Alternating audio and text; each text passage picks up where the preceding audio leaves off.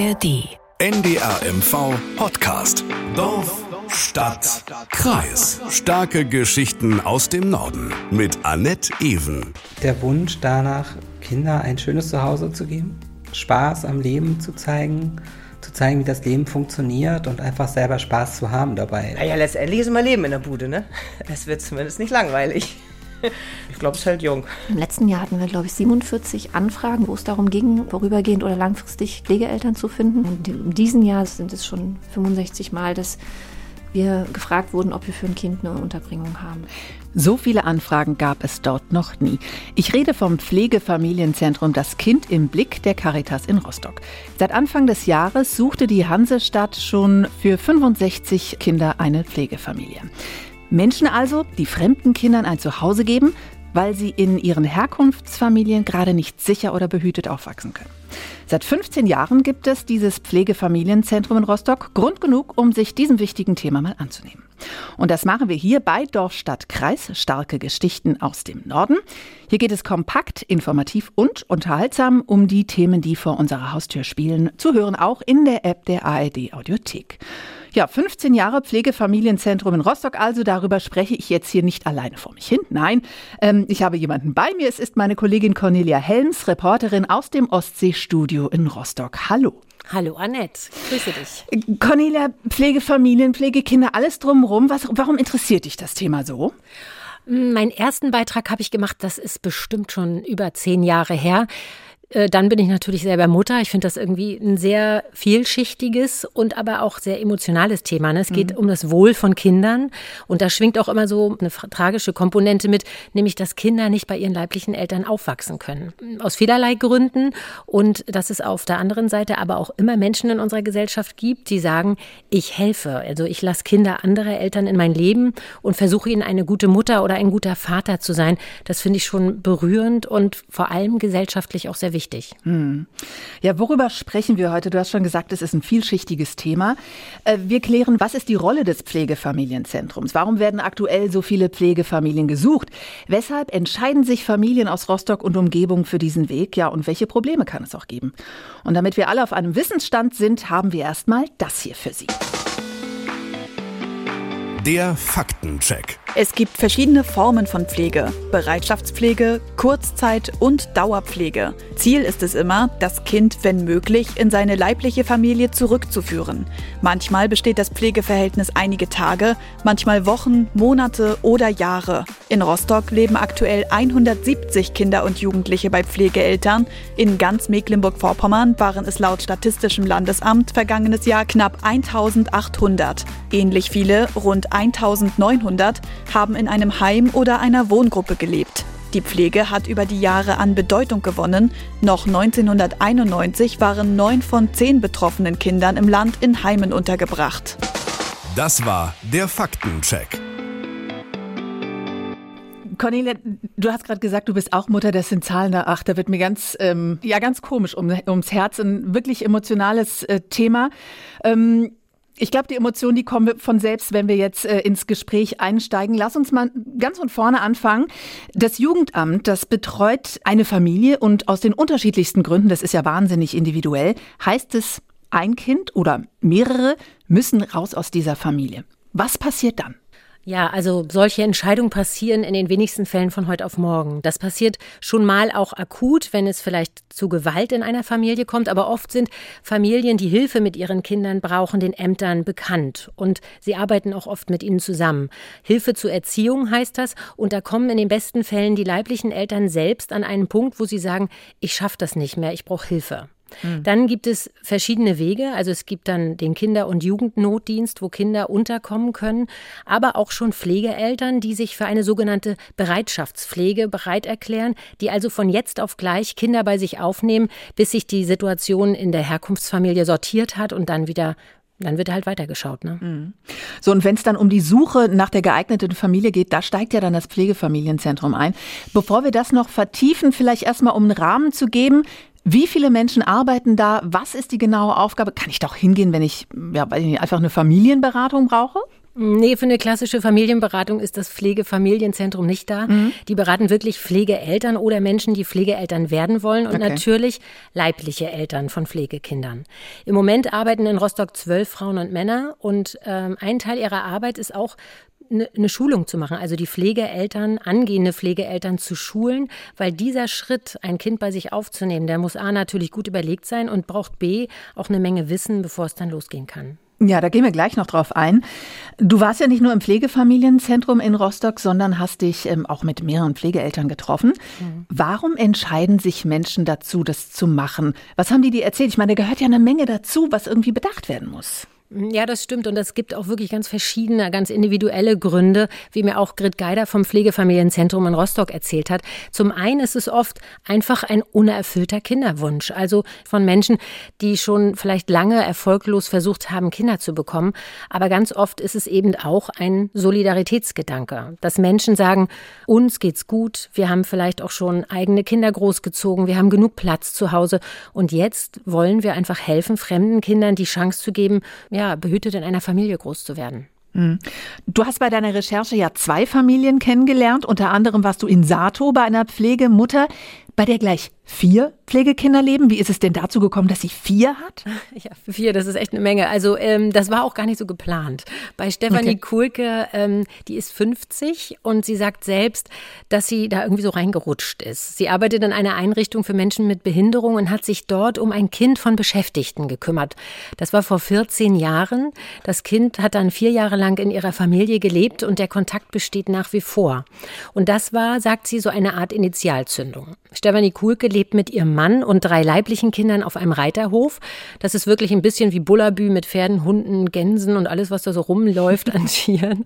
Und als dann zwei ihrer leiblichen Kinder aus dem Haus waren, hat die Familie sich gefragt, was machen wir denn jetzt mit den freien Zimmern? Und da haben sie alle zusammen entschieden, ja, wir nehmen Pflegekinder auf. Ein ehemaliger Arbeitskollege hat im Kindergarten gearbeitet und hat gesagt, ich habe jetzt zwei Jungs aus dem Kinderjugendnotdienst, das sind richtige Jungs, die gehören aus Dorf. So, mehr hat sie gar nicht gesagt.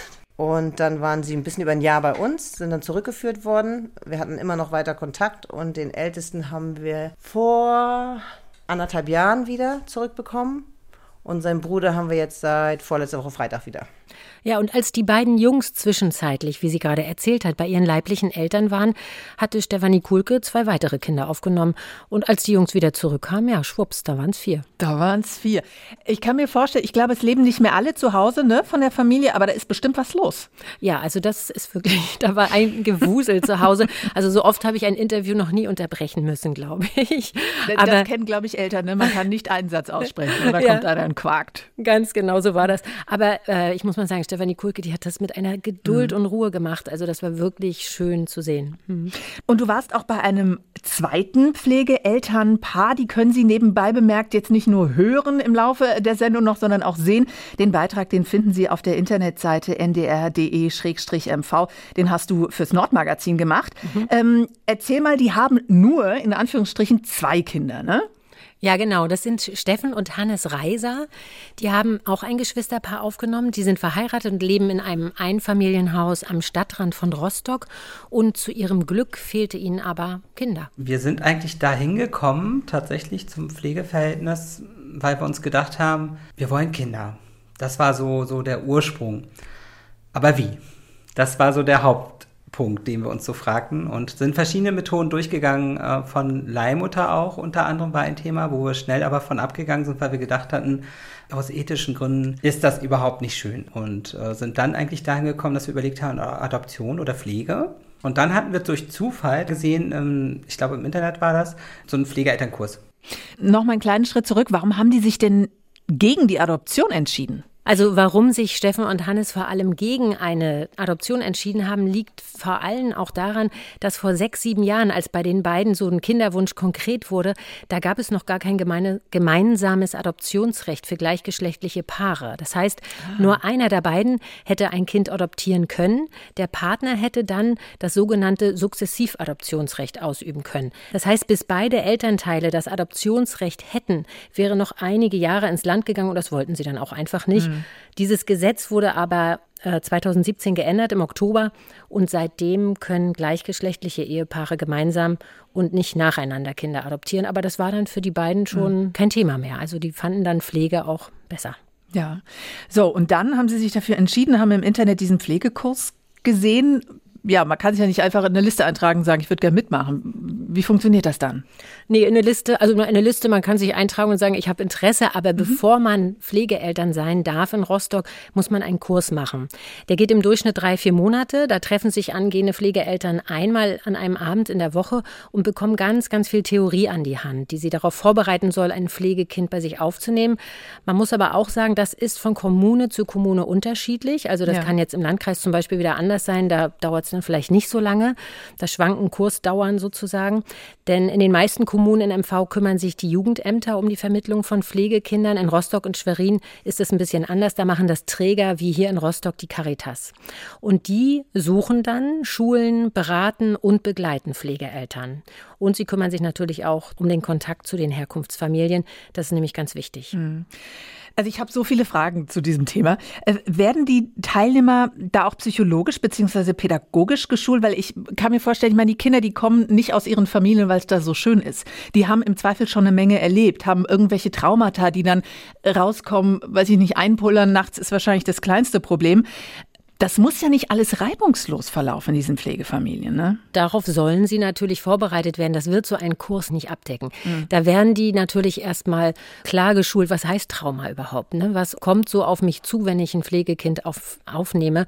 Also das ist ganz, ganz, ganz vielschichtig. Da werden sie geschult, auf jeden Fall vom Psychologen, aber auch, es sind da auch Pflegeeltern, die schon lange Jahre Pflegekinder haben. Die erzählen dann auch, von mhm. denen kann man dann natürlich auch ganz, ganz viel lernen.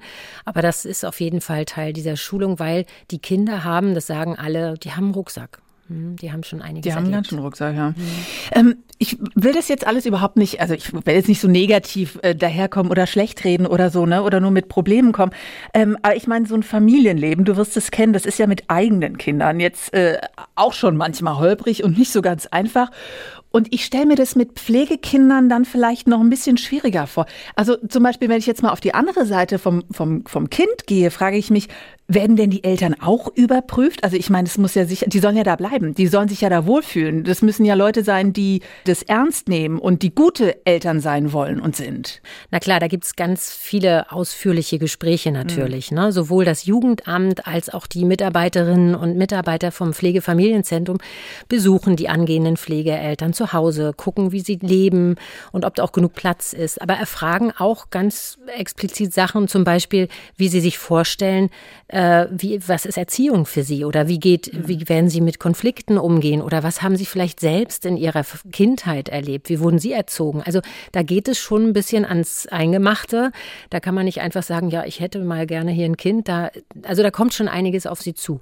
Ja. Aber das Gute ist, das habe ich ja eben auch schon mal ähm, angedeutet, das ähm, Pflegefamilienzentrum ist auch die ganze Zeit da. Also wenn ich mhm. jetzt ein Pflegekind aufgenommen habe und die erste Zeit läuft ganz schön und auf einmal kommen aber die Probleme, dann sind die da. Also dann kann ich die ansprechen und dann gibt es auch solche Gruppen von Pflegeeltern, die sich auch immer treffen, da kann man auch immer hin und Pflegefamilienzentrum, die Mitarbeiter, die vermitteln auch äh, Psychologen oder wenn es wirklich ans Eingemachte geht und da irgendwas aufploppt. Also mhm. man ist dann nicht auf einmal auf sich gestellt und so nach dem Motto, jetzt hast du, jetzt hast es und jetzt sieh mal, wie du damit klarkommst. Da wird man äh, unterstützt und aufgefangen. Du hast es ja vorhin schon kurz erwähnt, bei der Pflege ist es ja so, dass äh, der Kontakt zur leiblichen Familie weiter bestehen soll. Ähm, und das kann ich mir vorstellen, ist auch eine Herausforderung, oder? Ja, ganz genau. Das ist ganz, ganz wichtig, dieser Kontakt, dass der bestehen bleibt. Das ist gewünscht natürlich, weil das sind nun mal die Eltern, das sind die leiblichen Eltern und das ist auch so ein bisschen, ja, die Biografie, wo kommt das Kind her? Mhm. Und was ich gehört habe, ist es aber für alle Beteiligten nicht leicht. Ne? Also sowohl für die leiblichen Eltern nicht, die ja Verlustängste haben zum Teil. Ne? Die müssen ihre Kinder weggeben. Vielleicht ja. haben sie auch Schuldgefühle. Für die Kinder ist es natürlich ganz besonders schwer, nicht mehr bei Mama und Papa leben zu können. Das versteht manch, manches Kind einfach auch nicht. Und die müssen sich dann natürlich auch erstmal in einer Pflegefamilie einfinden. Und dann natürlich ähm, gibt es für die Pflege, äh, für die Pflegeeltern natürlich auch eine große Herausforderung, weil da kommen Konflikte und Emotionen auf sie zu und die müssen die dann auffangen. Also das ist wirklich ein ganz vielschichtiges Thema. Ne? Und Stefanie Kuhlke, die Pflegemutter aus dem Landkreis Rostock, hat mir erzählt, in welchem Spannungsfeld sich das oft abspielt. Das versuche ich den Kindern auch zu erklären, wieso, weshalb, warum. Die Fragen kommen ja dann irgendwann, wieso kann meine Mama nicht, wieso ist sie nicht hier oder wieso kann ich nicht bei Mama bleiben. Das versuchen wir zu erklären, ohne dass sie irgendwie das Gefühl haben müssen, dass es an ihnen liegt oder an ihrem Verhalten. Also das, so, so kommen sie meistens auch an, dass sie dann denken, das liegt an ihrem Verhalten. Und wenn sie wieder sich normal nehmen, dann dürfen sie wieder zurück. Wo ich immer denke, nein, es liegt nicht an euch. Ach, das sind so emotionale Töne. Ähm, die Geschichte von Stefanie Kuhlke, die haben wir gerade gehört, die ist da so ein bisschen reingerutscht. Wie lange hat es denn bei Steffen und Hannes Reiser gedauert? Die haben sich ja bewusst dafür entschieden, bis sie dann ein Kind aufnehmen konnten. Das ging relativ schnell. Das Pflegefamilienzentrum hat bei den beiden gleich nach dem Kurs für ein Geschwisterpaar angefragt. Dann wurde ihnen erst einmal natürlich die Familiengeschichte erzählt. Sie haben die leiblichen Eltern kennengelernt und dann auch die beiden Kinder, die zu dem Zeitpunkt drei und viereinhalb Jahre alt waren. Mhm. Die haben sie dann in der Wohngruppe, in der sie gelebt haben, erst mal besucht, mal eine halbe Stunde, dann mal eine Stunde und es ging immer so weiter. Und das war dann so ein Prozess von drei, vier Monaten. Und dann, ähm, ja, dann war auf einmal klar, das passt. Die Kinder können einziehen, wie Steffen erzählt. Und dann waren wir zu Besuch wieder in der Wohngruppe. Und Matteo, also der Große bei uns, der sagte dann zu dem Zeitpunkt, ja, wenn ich dann bei euch wohne, dann, Steffen, bist du mein Papa und Hannes ist dann meine Mama. Hm, dachte ich so, das geht nicht. Dann sagt er, warum? Na, Hannes ist ja auch ein Mann. Ach ja. Hm. Na, dann ist er halt mein Papi. So, und äh, von da an war das für ihn völlig klar, wir sind Papa und Papi. Und das war für uns dann auch erstmal so, okay, so schnell haben wir jetzt nicht damit gerechnet. Und das war einfach so schön, dass ich gedacht habe, er will hier wohnen. Das ist toll. Ich finde, da hört man auch irgendwie eine ganze Menge Stolz raus äh, bei dem, was er so erzählt. Ne? Hm, ja, auf jeden Fall. Also das ist wirklich auch ganz schön äh, zu erleben, wie die zu Hause sind. Also die beiden mhm. Papa und Papi, so, so werden sie auch wirklich die ganze Zeit genannt von ihren Kindern. Das ist wirklich ein großes Leuchten in der Familie. Mhm. Ein Punkt, beschäftigt mich auch. Und ich glaube, das ist äh, ja ein Hinderungsgrund vielleicht, wo viele sagen, ich, ich krieg, würde das mit dem Pflegekind nicht hinbekommen. Ich muss ganz ehrlich sagen, das wäre für mich auch ein Problem. Die Kinder wachsen einem ja ins Herz. Man versucht irgendwie ein liebevolles Zuhause zu schaffen, eine Familie, so wie, ja, ein liebevolles und warmes Zuhause. Und dann gibst du die wieder ab. Dann gehen sie wieder zu ihren Familien zurück. Und das kann ja passieren. Das ist ja das Ziel. Das wäre für mich ganz furchtbar. Und wir haben es gerade bei Stefanie Kulke gehört. Ihr ist das schon passiert. Was hat sie ihr, was hat sie dir denn erzählt? Wie ist sie denn damit umgegangen mit diesem Verlust? Ja, das ist schon total emotional. Und bevor ich jetzt auf Stefanie Kuhlke komme, will ich nochmal, das habe ich natürlich auch Grit Geider erzählt, weil das mhm. ist natürlich eine Sache, die ganz, ganz oft bei Pflegeeltern, Anwärtern sozusagen kommt. Und da versucht das äh, Pflegefamilienzentrum natürlich auch zu gucken. Also wenn ich ein Mensch bin, wie du jetzt gerade gesagt hast, ich könnte mir das gar nicht vorstellen, dann ein Kind aufzunehmen, bei mir in der Familie großzuziehen und dann muss das vielleicht wieder weg. Wenn du dir das nicht vorstellen kannst, dann versuch dieses Familienzentrum, Pflegefamilienzentrum, Kinder zu vermitteln dahin zu, in solchen Familien, wo das eigentlich schon klar ist, dass das vielleicht auch gar nicht mehr zurück geht in die mhm. leibliche Familie. Da gucken die natürlich schon. Grit Geider hat mir aber erzählt, es gibt aber durchaus auch Eltern, die sagen, ich finde das sogar äh, viel spannender oder ich kann es mir eher vorstellen, mal ein Kind für ein halbes Jahr zu haben, ja. für so eine Bereitschaftspflege und dann äh, auch wieder nicht. Also, dass ich eher so mal kurzzeitig äh, ein Kind bei mir zur Pflege habe. Also es gibt sowohl die Eltern, die sagen, ein Kind für immer, so mhm. ungefähr. Und aber auch die sagen, nee, dieses Kurzzeitige, das liegt mir mehr. Und das ist natürlich auch diese Vielfältigkeit. Weil du hast mal ein Pflegekind, was von jetzt auf gleich aus einer Familie raus muss. Da brauchen sie natürlich auch am besten eine Familie. Ja. Aber auch Kinder, die dann auch lange bleiben können. Jetzt komme ich zu Stefanie Kulke, die habe ich das natürlich auch gefragt. Die hat das ja tatsächlich schon mehrfach erlebt. Und die hat mir Folgendes dazu gesagt. Das ist schlimm. Das ist jedes Mal wie Kind verlieren. Das haben wir mit drei Kindern durch. Mit dem einen Mädchen, was wir von 0 bis 4 Jahre betreut haben, und die Jungs, als sie zurückgeführt wurden. Also das ist so. Das ist, ja, als ob man ein eigenes Kind verliert. Aber sie macht trotzdem weiter. Hm, das macht sie und das finde ich auch unheimlich stark. Mhm. Also der schmerzhafte Moment, Abschied zu nehmen, wenn das Kind wieder auszieht, der steht bei ihr aber nicht im Vordergrund. Sie hat mir erzählt, wie sie es schafft, damit umzugehen. Selbst wenn es nur ein begrenzter Zeitraum war, den sie hier waren, haben sie ja doch Familie, Struktur, was mitgenommen, sei es mit den Tieren, sei es mit der Natur, sei es überhaupt dieses Familienleben. Und wenn es dann eben nur begrenzter Zeitraum war, dann hoffe ich, dass das wenigstens dann eben für einen kurzen Zeitraum eben wenigstens gut war. Also, dass sie einfach Rüstzeug fürs spätere Leben haben und da noch zehren können von. Und in unserem Gespräch kam auch raus, dass Stefanie Kuhlke ihre vier Pflegekinder dieses Rüstzeug, wie sie sagt, auch dauerhaft mitgeben kann. Mittlerweile ist nämlich klar, dass alle vier Kinder auf Dauer, also bis mindestens zum 18. Lebensjahr bei ihr bleiben werden. Hm. Also wir haben ein Kind oder ein Geschwisterpaar, das aus seinem Zuhause raus muss. Es gibt geeignete Pflegeeltern. So, und dann fängt der Alltag an. Aber wir haben es äh, schon angerissen, die Kinder, die haben ja häufig einen Rucksack, wie du sagtest, dabei. Ähm, was haben dir die Pflegeeltern dazu erzählt? Wie gehen sie mit, mit so alltäglichen Problemen um, die man ja vorher gar nicht weiß im Zweifel, ne? Ja, das weiß man nicht immer, das stimmt.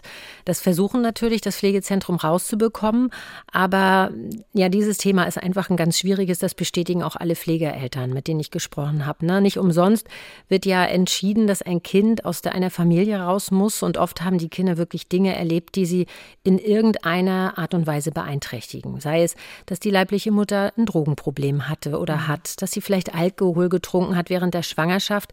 Manche Kinder haben dann vielleicht das fetale Alkoholsyndrom, FASD. Und ähm, manche haben was Traumatisches erlebt. Also das muss nicht immer sein.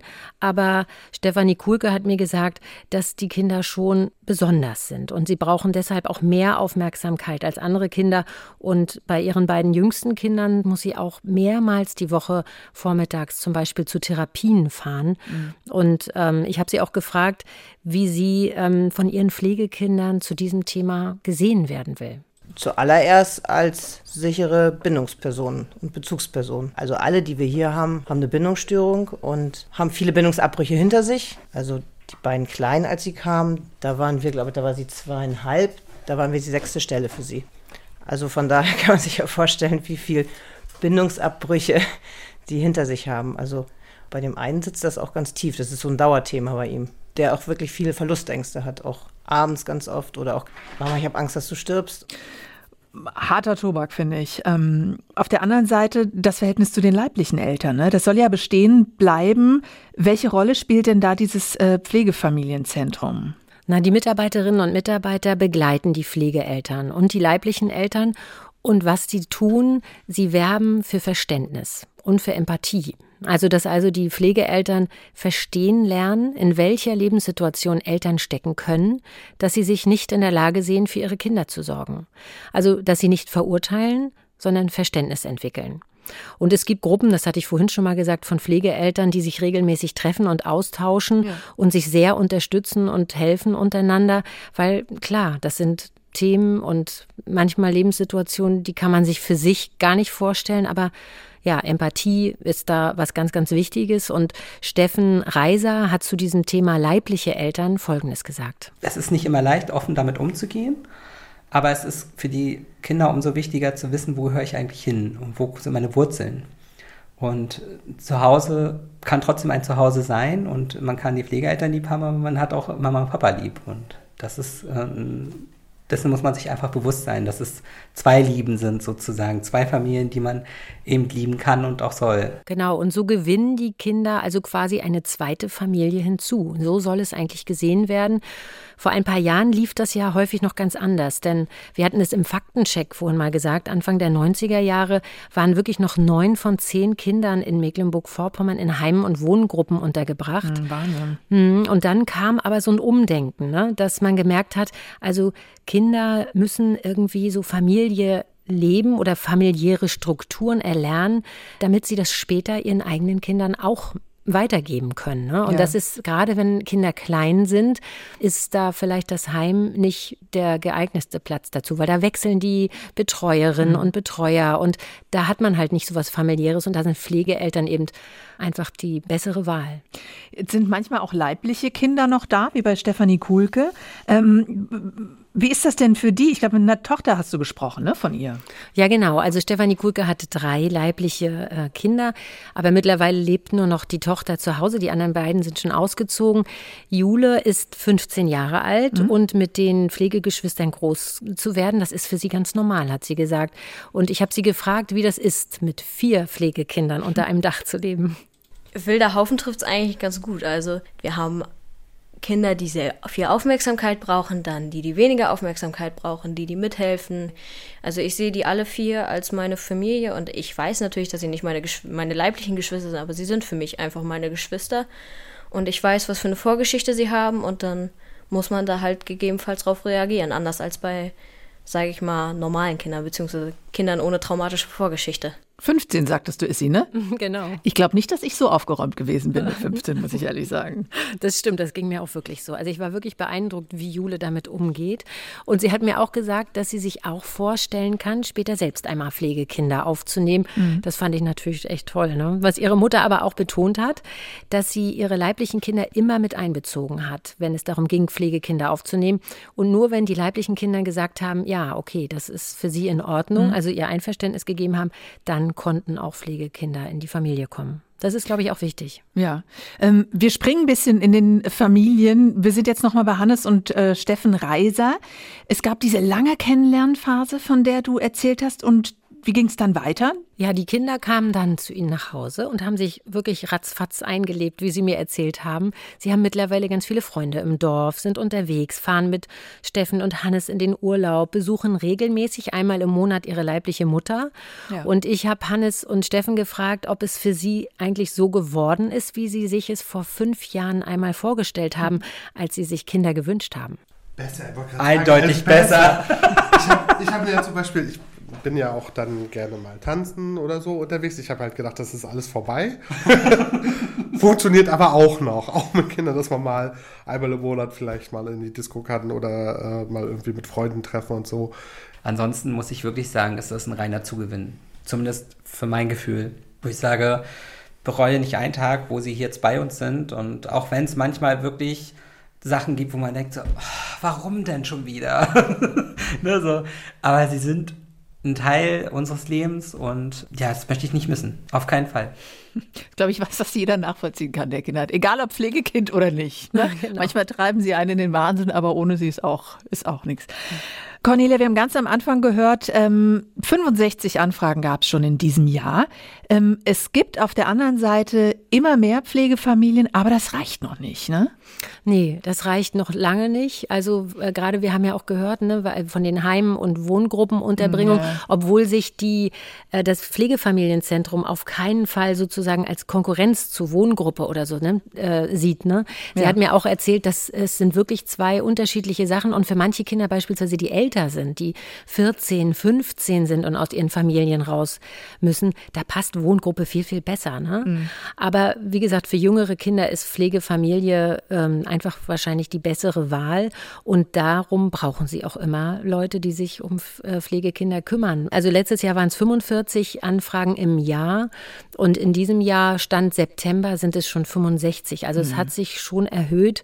Also umso wichtiger, dass es auch immer wieder Menschen gibt, die sich bereit erklären, wie Hannes und Steffen Reiser oder Stefanie Kuhlke, ne, die sich bereit erklären, Kinder aufzunehmen bei sich. Und dazu hat mir Grit Geider vom Pflegefamilienzentrum in Rostock Folgendes gesagt. Ich bin immer wieder so begeistert, dass wir eigentlich mehr Menschen finden als Pflegeeltern, die sich auch auf die Erlebniswelt von Eltern einlassen können und ähm, auch ihr Herz da öffnen können, als manchmal vermutet wird. Also ich glaube, ähm, es ist uns allen in der Gesellschaft manchmal gar nicht so bewusst, dass es da viel mehr Potenzial gibt und auch Interesse an Menschen mit Lebenslagen, die so sind, dass es dazu kommt, dass Kinder nicht bei den Eltern leben können. Und das finde ich total erfüllend und schön und macht auch Zuversicht, dass wir immer wieder auch Menschen finden, die das tun. Weiß man denn, warum das so ist? Also, dass der Bedarf an Pflegeeltern gestiegen ist? Ich habe das Grit Geider vom Pflegefamilienzentrum natürlich auch gefragt, aber eine ganz klare Antwort kann man darauf nur geben. Das kann, da kann man wirklich nur spekulieren. Klar ist, dass Corona die Situation in manchen Familien extrem verschärft hat ja. und dass es offensichtlich immer Menschen gibt und auch geben wird, die eine Elternschaft einfach überfordert, aus welchen Gründen auch immer, weil sie alleinerziehend sind, weil sie psychisch krank sind, weil sie eine Suchtthematik haben, weil sie es selbst vielleicht auch nicht erleben durften, in einer Familie groß zu werden. Es gibt wahrscheinlich viele Gründe und deswegen ist es so wichtig, dass es auch immer Pflegeeltern gibt. Hm. Ein spannendes Thema, ein total emotionales Thema. Ich muss sagen, selten hat mich eine Folge so angefasst hier bei Dorf, Stadt, Kreis.